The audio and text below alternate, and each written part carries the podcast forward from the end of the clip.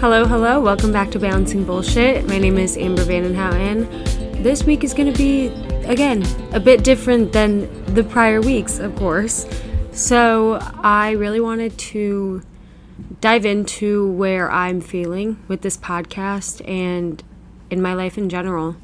I've decided to use this podcast as almost like a diary and holding myself accountable and just sharing my day to day experiences.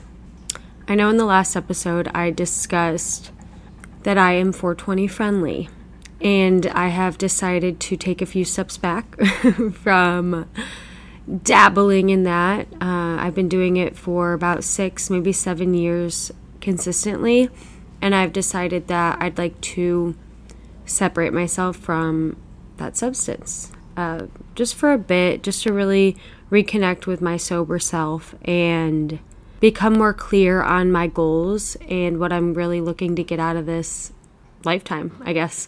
So, I am going to be doing weekly updates with where I'm at. I'm doing 11 days as of right now. Today is actually the first day. It is Monday, February 26th, and I'm going on a flight to Austin, Texas tonight for a work event. I have decided that this trip is going to be the beginning to my break for, or um, my parting from THC. I'm just really excited to see where this next week and a half takes me, and I want to see how long I can go, obviously, beyond the 11 days of just reconnecting with myself, staying on top of the habits and the goals that I'm looking to reach. I just wanted to put it out there that I'm going to use this podcast in a little bit of a different way than I initially expected to. I created this podcast really just to help others and to help myself. And I, I, I want to start focusing a lot more on helping myself because, in order for me to be the best version of myself and showing up for others, I have to show up for myself first.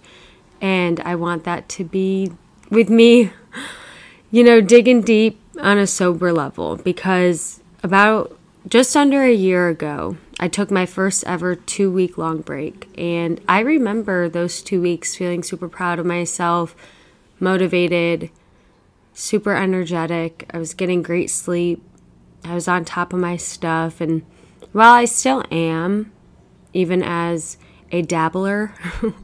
I I feel like I could be doing a lot more and I could be a lot more in tune with myself.